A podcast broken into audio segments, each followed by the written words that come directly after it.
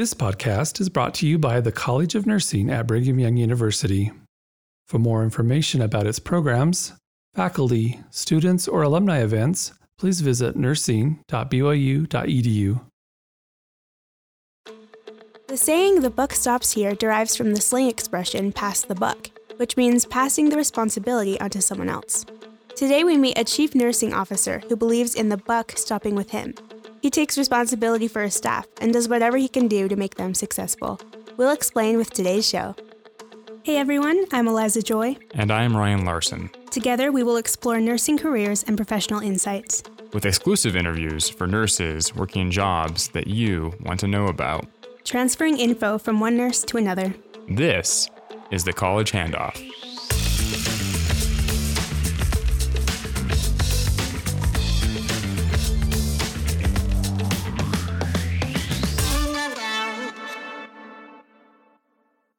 You may use the phrase, the buck stops here, to say that a problem is your responsibility and that you are not expecting anyone else to deal with it. The slogan was popularized by US President Harry S. Truman, who kept a sign with that phrase on his desk in the Oval Office. It refers to the notion that someone has to make difficult decisions and accept the ultimate responsibility for those decisions. Today, we talked with Dr. Kevin McEwan, the Chief Nursing Advisor for the Madison Memorial Hospital in Idaho. He discusses the role of a CNO and the responsibilities that come with it. You know, things like advising senior management on best nursing practices, creating retention programs, and building morale for his staff. Let's get started. On today's episode of the College Handoff, we get to hear from Dr. Kevin McEwan, who is a Chief Nursing Officer. So, thank you so much for coming on the show today. Absolutely. Glad to be here.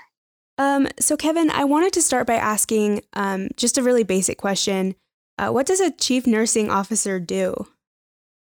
That is a fantastic question. And every day the answer kind of varies. But um, in principle, the chief nurse is uh, over all uh, clinical practice, uh, policy, and uh, meeting regulatory responsibilities for an organization, a hospital. Um, interesting enough, chief nursing officers are required by Medicare and Medicaid for hospitals that um, receive those funds. And so it may be the only position at a hospital that's actually regulated by law. Wow.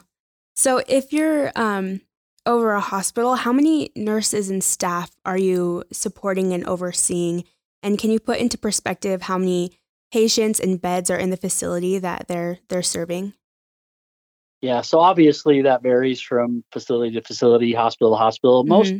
chief nursing officers have a cadre of directors that report to them that oversee um, areas like outpatient services, ambulatory clinics, inpatient services, mom baby, ERs, ORs, um, all of those kinds of things. And then in smaller hospitals, like I'm in Rexburg, Idaho at Madison Memorial, um, I have responsibilities outside of just nursing for all clinical services such as laboratory, imaging, physical therapy, occupational therapy, um, and and the like. So so that that that job kind of changes, but in most cases, uh, chief nurses have um, a, a team of of directors of nursing that actually oversee those service lines that report directly to them. And so, in a small hospital like mine, I've got five directors who oversee all of those um, service lines.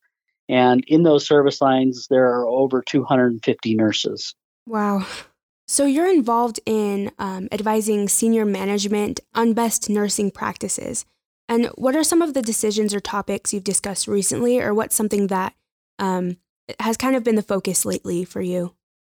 Well, unfortunately, all things are COVID right now. It seems yeah. like, and even though we we try to uh, look at clinical best practices and and and patient care environments that will support our our staff best, uh, lots of times it comes back to how do we do that um, in the in the in the environment of COVID. But but some of the recent practices that we've been involved in and um, you'll see from my introduction and, and anybody who looks me up that I'm very focused on clinical excellence through principles such as the Magnet Organization or Pathway to Excellence. And both of those ex, uh, regulatory nurse excellence programs have standards that uh, hospitals that are seeking those designations really follow. And they have things to do with like shared governance, making sure that the nurses on the front line have a voice, that they're involved in practice councils and unit councils, education and research councils to really make sure that the nurses are represented and that um, that we're impacting uh, nursing practice uh, through principles that are really evidence based. And so that's one of the things that I always encourage uh, new nurses and students to look for in employment opportunities is look for those organizations that, that are really founded in uh, those principles and standards of nursing excellence that are found in uh, organizations like ANCC's Magnet Program or ANCC's Pathway to Excellence Program.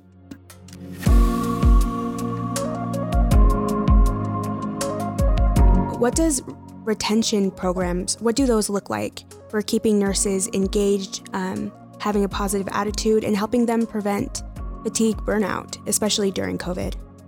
Yeah, I think that the the best retention programs are really making sure that staff are cared for and caring for themselves. And so, you know, lots of organizations are using um, uh, social workers, not just around on patients, but to actually take care of staff and to make sure that they're doing well for the day. We we do that as nursing leaders as well, making sure that the staff have the resources and support that they need. Um, that's always a challenging environment right now. And then I think kind of making sure that new nurses and experienced nurses have mechanisms within their their outside life that give them balance. And so whatever it is that they do to to manage their own well-being, that that we highly encourage those things. And so for me, it's it's uh, even asking staff, how are you doing? What are you doing outside of work to really recenter yourself? And um, whether that's you know just taking good care of their their physical well-being um, through diet, exercise, and sleep, um, or talking to somebody, um, a trusted friend, mentor, counselor, um, somebody that they can just kind of vent to because they're they're really dealing with a lot of traumatic uh, experiences and exposure right now, and they need to have a good sounding board um, to make that happen. And like I said, in, internally in the hospitals, we're making sure we've got teams that are rounding on staff to make sure that they're doing okay. Um, it's far more than just making sure that they have the appropriate PPE or or staff support. Um, sometimes it's giving them permission to take a day off, to take a weekend off, to get away and take a vacation, um, because we really do need them at their best when they're here at work. I wanted to ask specifically if there's something more companies could do to show support and appreciation for their their nursing staff. Um, was there anything else you wanted to kind of add to that, or something more? Um, any other specific things you wanted to say about supporting the staff?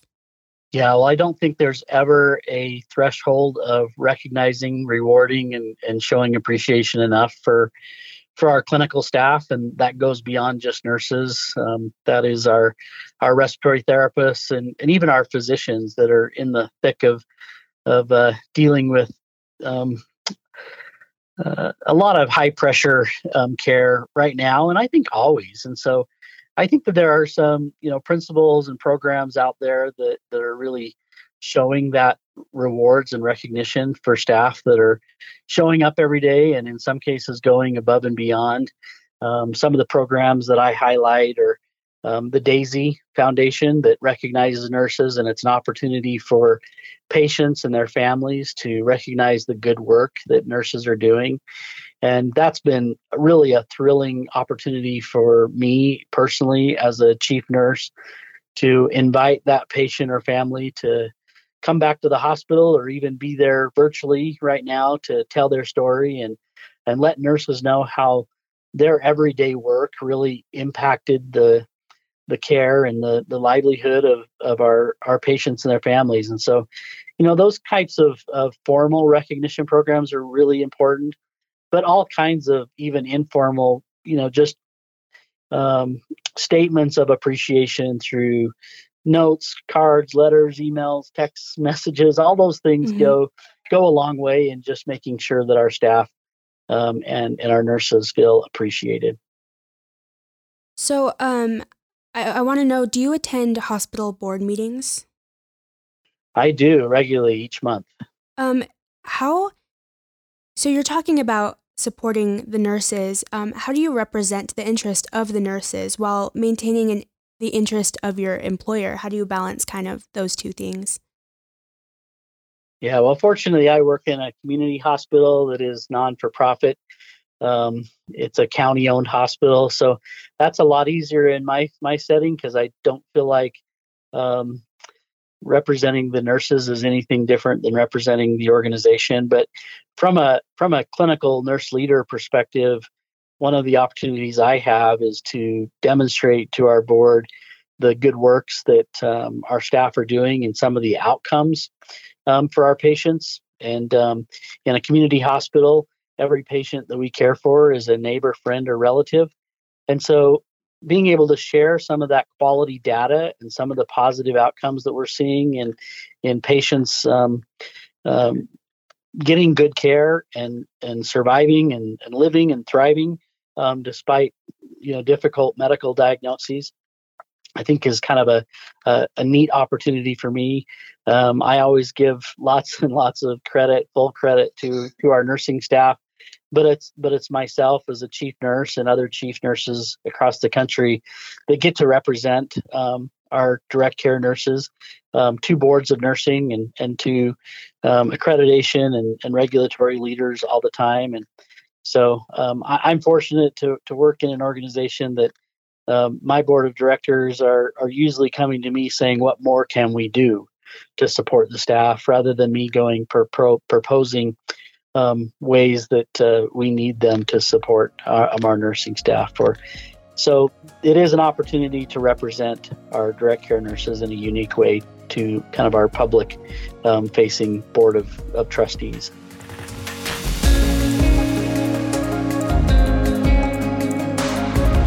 I want to know how you became a chief nursing officer and what type of education, training, and certification you needed to, to get there. Yeah, so I've been a nurse for 28 and a half years. Sometimes I add that half year in because the last half of the last half a year and the last six months and even 18 months in COVID has been some of the most challenging. But um, my background experience is I'm a bachelor's prepared and uh, um, primary nurse and uh, worked in the med surg and uh, adult critical care environment early in my career um, I really wanted to get back and teach. And so I went back for a master's degree very early in my career and took opportunities in nursing education. In fact, I was an adjunct faculty for Brigham Young University College of Nursing for a total of 14 years. I didn't teach every one of those 14 years. And then I was a full um, associate um, assistant professor uh, for a couple years on campus before going back into hospital leadership. But um, so I have a master's, and I, I just recently completed my doctorate of nursing practice. I am certified as a nurse executive, um, and that's kind of the certification that is required for a, a chief nurse position. But but my uh, promotion or or pathway in being a chief nurse is really just um, stepping up and volunteering um, for committee and council positions early in my career and then seeking out opportunities to, to lead um, in nursing and, and those doors and opportunities have just opened up over and over again. So um, most chief nurses you know obviously masters prepared at a minimum. Um, many many of my colleagues are now doctorally or phd prepared and and certified in their clinical specialty or their um, their leadership specialty and so that's kind of the avenue and opportunity and it's uh it, um, nursing leadership has given me an opportunity to really make a difference and to really support nurses um, from a, a, different perspective uh, than maybe I understood as a as a new nurse. I don't think as a new nurse or even a student nurse, I I even knew that that there was such a thing as a chief nurse, and um, it's not necessarily something I aspired to early but have been given opportunities to lead um, over and over again that have got me to the point where I am uh, in a chief nurse position now. So I imagine that teaching experience would help you gain some of those leadership skills, but um, what other ways do your teaching experiences, how do they help you in your job now? Well, I think everybody understands that uh, to be a good practitioner, you uh, you have to have the knowledge and experience and background to do that, and um, the opportunity to teach um, always makes you a good uh, practitioner. And so, um, I'm I'm very focused on nursing education and scholarship, um, and uh, um, academic uh, progress. Uh, so, kind of the lifelong learner perspective uh, of nursing, and really promoting that. So, definitely me being in the classroom, either as a student for over 30 years or um, teaching um, various uh, topics and, and, and subjects in, in, undergraduate and graduate programs have really helped me be uh, a more well rounded leader in understanding what's current and what's evidence based research um, within nursing and uh, making sure that we're practicing that when we are caring for patients um, in, in each of our practice settings. So I know that some of our students may not be aware that um, becoming a chief nursing officer is something they could do with their career. So, what advice do you want to share with someone who's maybe considering this career or hearing about it and thinks it's interesting? Um, do you have any advice for those kinds of students? Yeah, I think it's always difficult in nursing to find your passion. There are many um, students that that enter uh, a nursing program thinking that they want to be a specific type of nurse when they when they get out, and uh, many do stick with that, and they they really are focused on on that ambition. But many of our students are trying to figure that out, even up to the last semester and in their first years of practice. And um, so I do think that it's important to find your passion and um, wherever that is to then apply yourself and get the, the training certification and education that you need to to do that. And so um, for me personally um, it was early on in in my practice that i saw nurse leaders who i started to really aspire to be like. Um, had some strong mentors early in my career. Um, that were in nursing leadership positions that I didn't even know existed, and um, they they really showed a, a, a path for for nursing um, executive nursing and, and nursing leadership. And so i think that's that's what i advise new stu- new grads and and student nurses is to you know seek out those opportunities and and and discover what your passion is if it's leadership, find a mentor in that in that arena, and they'll guide you and give you the direction.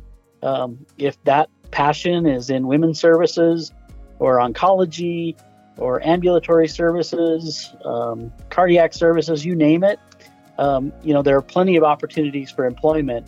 But I think one of the best things I would tell people to do is to find a mentor in that area and have them coach you and, and help you develop. I still have a couple of mentors that anytime I'm at a point of making a decision, whether it's a career move or um, a, pos- a, position to, to be held within um, nursing leadership, I reach out to these folks and say, you know, is this a good thing? What, what do you advise me to do? What's your direction?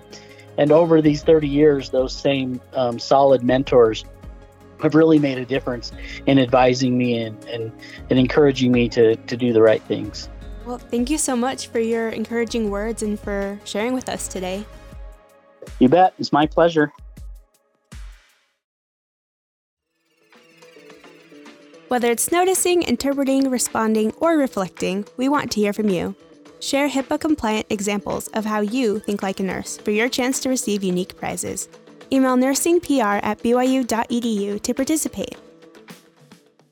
Today with us, we have Brandon Thatcher. He's one of the amazing faculty members that the BYU College of Nursing has. Brandon, welcome to our podcast. Thank you very much for your time, for letting me come. Yeah, no, we're always happy to have our faculty members on. You guys have some really great wisdom. Um, we want to just briefly go over the uh, Tanner's Clinical Judgment uh, campaign that the college has been running recently and maybe get some of your thoughts on it and how it's been going. How have you seen that work in your classroom as you've been teaching and observing clinicals and things like that? Yeah, so we've um, been implementing it into class, into clinical, and I think at the first of the semester, a lot of students were saying, what is that? Because it's new for them. Mhm. And it's new for us. We're all trying to jump on board this train. Uh, it's evidence based, it is something we're all doing. And we're trying to do it in a united front um, that's being led out by, you know, our deans. And so it's been fun to see. We've got sometimes we just re did assignments or relabeled them to try and highlight these words to try and create a new language to talk about everything in reference to noticing, interpreting, responding, reflecting, right? And so um, it's I think been just a learning process for for everybody, but there's I think really good things that are going to come out of it. Yeah, no, I can tell as well, and I think you kind of hit the um, the nail on the head there. It seems like a lot of these things that nurses are doing or things they're going to do in their careers, and by kind of labeling moments as reflection moments or responding or interpreting moments, it kind of almost prepares nursing students to start thinking like a nurse, obviously, but then also be able to take some of the knowledge that they're learning in classroom and apply it in a more practical setting, kind of underneath this framework that that we have going, which is super exciting. Why do you think um, the College of Nursing started something like this? What do you think was missing that we now have that um, Tanner's clinical judgment framework is is answering? Consistency. We all talked about, um, you know, how to go about helping people. That's what nursing is, a helping profession. But we talked about it in different ways, and this helps us be consistent with how we talk about it. And hopefully, over time, we all get a general feel for what we mean with each of these words. I think that will help students that just kind of get the same message from class to class. They're not learning a new set of vocabulary for different You're professors. a student, you know how that goes. yeah, exactly. As you start a semester, it's like I have to learn not just the subject, but I have to learn this professor Right. and what they're looking for and so forth, and how they're talking about something might be different than last semester. But Yeah, well, that's a great point. I guess another good reason to be using these and trying to understand how to how to interpret them in your classrooms and, and in your clinicals.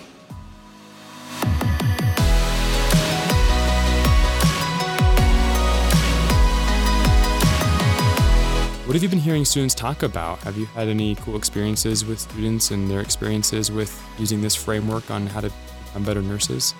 Okay, so here's the story that uh, so Sam he he completed one of our typical assignments. It's a psychosocial assessment on this forensic unit, and he was um, interested in doing his assessment on a particular patient because the more he got to know him at work, the more he suspected there was no mental illness at all, Oh. which was very unlikely because this patient had received two separate assessments from trained psychiatric professionals Wow. that were diagnosing this person with a mental illness and he had committed a crime so he was admitted to this to this unit and i also told him that it's unlikely that there's nothing going on that's a mental illness but i still said let's see what we can find out and i went and talked with the patient and then he talked with the patient and did his psychosocial assessment. Um, and so this patient had not paid for a snack at a convenience store. Um, police got involved. Eventually there was some aggression and then they involved the psychiatric assessment um, after jail and that's when he got admitted to this unit. So Sam, he just noticed again and again that this patient was so normal. and he was really interested to learn more about him and what was his background. And he just felt that things didn't really add up. And so, as he was gathering information um, in his assessments, he learned things that weren't in any previous chart. And it led him to wonder again was this even necessary and just because he was a student and only an lpn kind of feeling at the bottom right. of the totem pole he just felt like he couldn't speak up about Had it a place to question and previous. it's going to be laughed at almost right. and uh, i said you know i think it's worth it just talk with them about what you're what you're seeing and so he did and he he noticed that details in the previous assessments that had been done were, were different and they were also uniquely different in his assessment and he's just trying to figure out why they're all different in fact that was a reason why he got admitted to a psychiatric unit in the first place because he was given all these inconsistent histories mm-hmm. and they thought he's just not coherent and he his th- his thought process is not clear and there's something going on that we think is a psychiatric illness and so um, he found out that this patient was not from the United States, that he had moved here recently, was staying with a family member, and uh, that's when the event occurred that led to the hospitalization. And then as Sam got looking at it, he's he thought, I wonder if like I don't see anyone thinking about his ability to speak English and understand English. So as he uh, got thinking about that, he said, you know, I'm going to suggest that to the team. So he did. They said that's probably a good idea because we're kind of confused on what to do with this guy. He was on no medications. And so they uh, brought in an interpreter, and lo and behold, they get a very clear, rational explanation for all his behaviors, a very consistent hmm. history that he could report. And then he's able to give not only that, but he was able to give family contact information, which then provided collateral information for the treatment team to find out more and find out that it all matched. Wow. And so soon after this happened, this patient didn't have a psychiatric diagnosis anymore. Oh. Uh, he was discharged from the unit, made a huge difference for this person. And then he he was able to go um, on with his uh, life. Like he wasn't stuck in a foreign country in a hospital not really comprehending um, all the reasons for it and not comprehending every, any, everything that he did wrong. And so it was kind of interesting uh, to see that just a student going through this process of just noticing and you, know, you are some of the, the students here are so far beyond what I was at their level. um, and I think that they just sometimes don't give themselves enough credit. And this process of just like noticing, and he did a lot of reflecting. I think that that really helped his ability to then go back process. to reflect again and process and to be able to really do some good for this person as a nursing student you know he's not even a graduate and he's able to really benefit someone do you know how long the patient was in the, the um, psychiatric ward then for how long I recall, I think that it probably was at least a month. Wow. Maybe maybe more towards six weeks. And who's to know how much longer it would have taken for someone else to notice that? Had been a nursing student was on top of it. Yeah, I just addressed culture and language, and that was all it took. wow.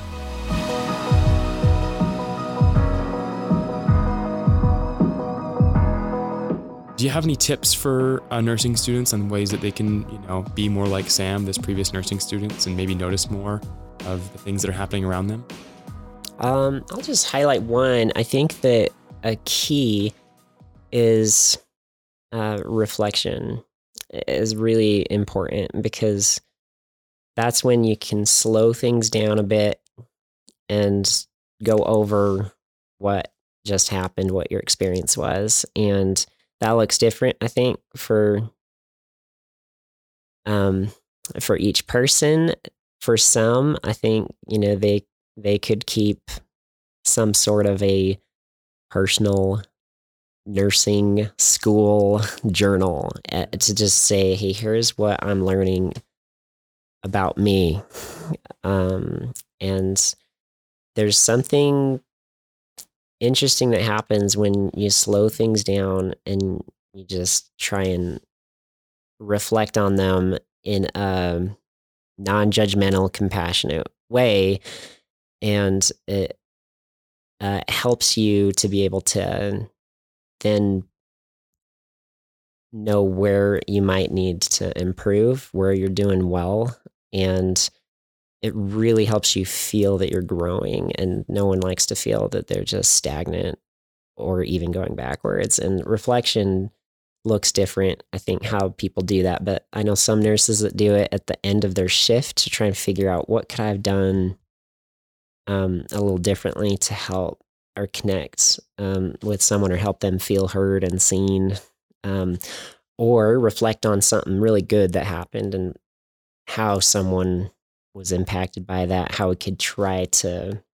cultivate that again. Um, those magic moments uh, with patients that, that that can happen, but either way, reflection's so important to try and figure out to navigate how to move forward, how to progress and improve some some small way, but something about improvement that's good for the soul. You just love it when it happens. Yeah. No, definitely. I love that's really practical advice. And I think that's something that'd be really helpful for our nurses. But yeah, well, Brandon, thank you so much for coming on our podcast, for sharing this amazing experience and some of your thoughts and and perspectives on uh, the, psychi- the psychiatric world a little bit when it comes to nursing. That's something we don't talk about nearly as much as we should. And then I think it's having perspectives like yours, and you're obviously helping students, you know, uh, bridge the gap between what's normal and familiar and what isn't. And then you're making good progress there. So thank you so much. Yeah, for sure. For sure. And just one last thought on this Please. is that, um, uh, I teach, you know, a lot of mental health courses, and if if any listeners have like done a yoga class, they've heard these kind of ideas, but they all support this kind of thinking that we're talking about with this model is just being aware, just pausing and noticing, like being aware of what am I feeling? What's going on? Why might I be feeling that?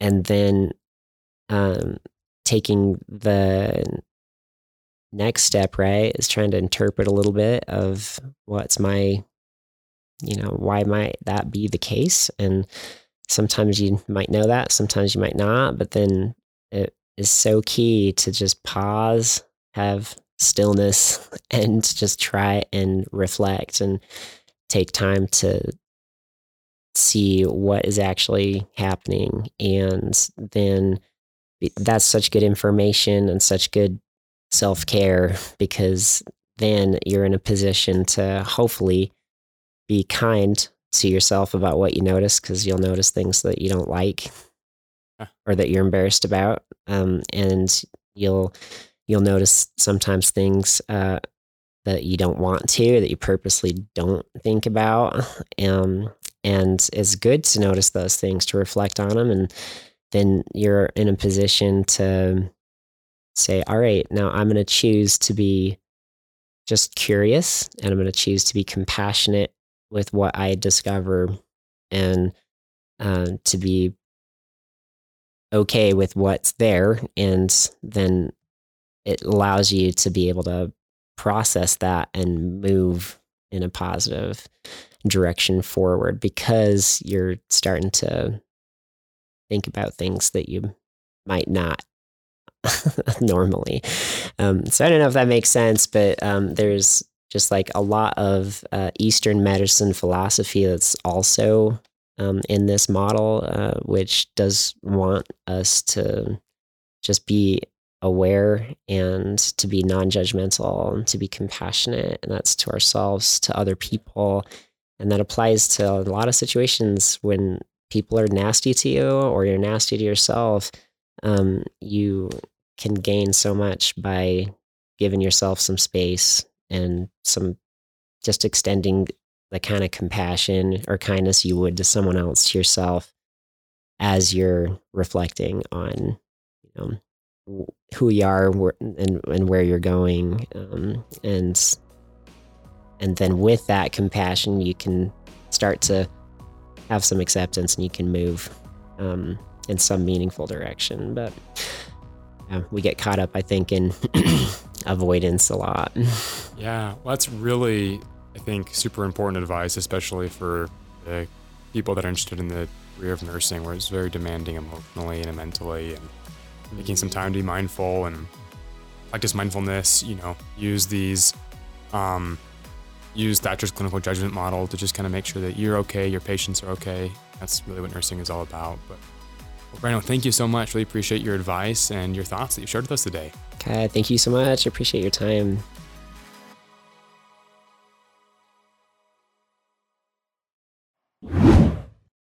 Thanks for that interview, Ryan. I think Brandon's story demonstrates um, the power of someone thinking in a new or particular way. This is like Tanner's model of clinical judgment when you focus on interpreting a situation to bring out the meaning of something. Yeah, I think Tanner's model of clinical judgment has a lot of potential to do a lot of good for our nursing students. In fact, we set Donovan on the street to speak with BYU nursing students and ask them about interpreting and how they think like a nurse. All right, who am I here with? Hi, I'm Marin Cox. I'm a BYU nursing student and I'm from California. Awesome. So I'm sure you know that the College of Nursing has adopted Tanner's critical judgment model to help you guys uh, respond more appropriately during your clinicals. So, in terms of interpreting, how do you think like a nurse now? Well, I interpret my patient's assessment findings to help plan my care. A lot of that is looking at their symptoms or maybe any sort of assessment or lab values that come back and seeing what we can prioritize and how we can best help them to recover or to be comfortable during the time that they're in the hospital. That's perfect. Thank you. All right, now who am I here with? Hi, uh, I'm Allison Shaw. Uh, I'm also a BYU nursing student. I'm from Minnesota. Awesome. So, in terms of interpreting, how do you think like a nurse now? I plan my nursing care based upon evidence based practices. Uh, for me, that means going out and finding scientific research that I think is relatively unbiased and trying to decipher what the researchers are trying to get at and trying to determine how I can apply that to my practice. Nice. That's super important. So thank you very much. All right, who am I here with now? Hi, I'm Allie Norris. Perfect. And where are you from? I'm from South Jordan, Utah. Nice. So for you, as you interpret, how do you think like a nurse now?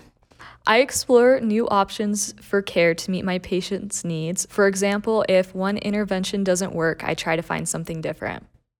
Nice. Thank you very much. All right, finally, who am I here with? My name is Cimbria Lewis, and I'm from Murray, Utah. Awesome. So, in terms of interpreting, how do you think like a nurse now? Um, I try to listen to my patients' concerns when I plan my nursing care. Um, one of the powers of being a nurse is that we're there at the bedside and we are the ones that um, listen to the patient and take their concerns into account. And we do our best to either A, alleviate those concerns through education, or B, finding alternative methods and routes and therapies that we could use that would improve their condition. That's awesome. Thank you very much. As you guys can tell, our nurses are doing a great job of figuring out how to interpret and think like a nurse. Back to you guys in the studio. Thanks, Donovan. I really enjoyed some of those thoughts and perspectives that the student shared. It's certainly significant how interpreting impacts patient care. From ensuring patient safety to detecting changes in patient status, analytic skills turn average nurses into professional and competent caretakers. And it allows nurses, or in our case, students, to ensure patient safety, not only to provide medical care, but to protect their interests and safeguard them from harm. All right, well, that's all we have for you. Don't forget to tune in next week. That's right. We'll have another amazing episode next Tuesday, wherever you listen to your podcasts. We'll see you then. Bye, friends.